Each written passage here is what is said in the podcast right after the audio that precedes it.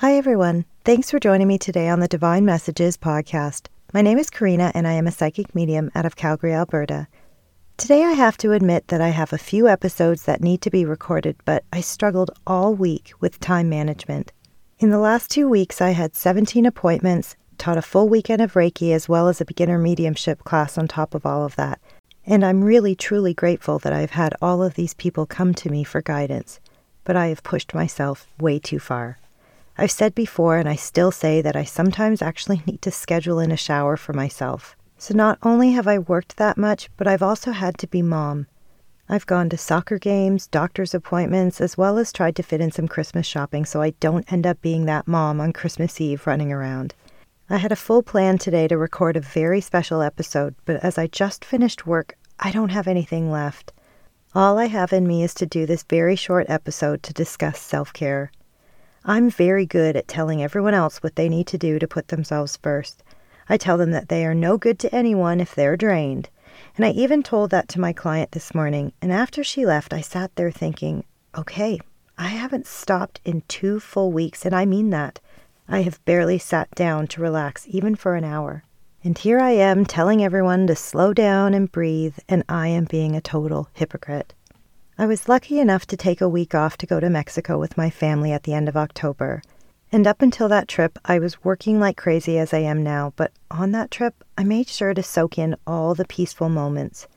And I often left my phone in the room, which I never usually do, and I just sat in the sun and relaxed. It was nice to not hear it dinging every five minutes, and I made sure that I focused on self care and recharging. But here I am, back at it, and not stopping to breathe again. I admit I do this to myself. I make my own schedule so I could technically take off any time that I would like to, but I truly have a hard time saying no to anyone that I feel really needs my help. Now, don't get me wrong, I can say no when I feel that they aren't in dire need, but the ones that I feel need me badly, I can't possibly turn them away. The reason that I can't turn them down is because I don't know where I would be today had the healers that helped me turn me down back then. Sometimes we need help right away, and I feel that it's my responsibility as a healer. I don't have to see it as that, but I choose to. My issue is that I need to take my own advice. I need to be reminded by my husband that I'm burning out and everything can wait. He will often look at me while I'm texting and booking appointments late into the evening and say that I need to get back to everyone when I have the time. But sometimes I feel I can't let people wait, probably because I wouldn't want to wait if I had reached out for help. I know that he was thrilled to see me leave my phone in that hotel room because then he had my full attention. I don't always realize that I get caught up in chaos and push myself to full exhaustion. A lot of people do this. I see it in daily sessions with them, and I'm here giving them amazing advice from their spirit guides on how they can take care of themselves, but I'm failing to listen. So here I am telling all of you that I could have pushed myself today to record with my special guest and then spend hours editing and publishing the episode. But something in me said no. I needed to slow down, be present, and relax. Those other episodes can wait. They will get done when they get done. I recognize today that I am depleted of energy.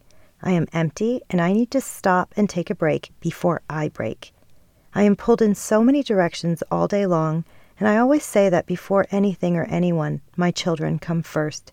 And from there, I spread my energy as best as I can. So sometimes self care for me is just a simple drive in the car to Starbucks. No music on, no one in the car but me and my thoughts. I think some people view self care as getting that massage or going for a spa weekend away. And yes, those are incredible things to do, but we don't always have time to do that. So, what I've realized is that self care and the best self care is to go within and quiet the mind. When I'm really depleted, I find that what I need most is peace and quiet. To me, that may be like I said, driving in my car or sitting in my healing room with zero noise. I think a lot of people are afraid to sit quietly and be with their thoughts. It's not always easy to do because that's when you are forced to feel what you are not dealing with. For me, I need that quiet time to recharge because, as I always say, you've got to feel it in order to heal it. And I need that time to work through my emotions and my own issues. Self care is not a luxury, it is a necessity. And we all need to remember to do more of it. So I'm going to leave you all with this today. I'm going to take the pressure off myself and go have a fun afternoon and evening meeting up with some lovely friends that I enjoy spending time with. I'm going to focus on recharging so that way I can spend the full day off tomorrow with my boys and be the best possible mom that I can be. So, for all of you listening today, this is your friendly reminder that it's your turn as well to go and recharge. So, please try to incorporate some self care today. Put everything on hold and go have some fun. Things can wait, chores and responsibilities can wait, but your physical and mental health cannot. Thank you all so much for joining me today on the Divine Messages podcast, and I will talk to you all soon. If you would like to book a reading with me, I can be reached at www.divinemessages.ca or on Instagram at divinemessages333 or at the Divine Messages Podcast, as well as on Facebook under Divine Messages or the Divine Messages Podcast.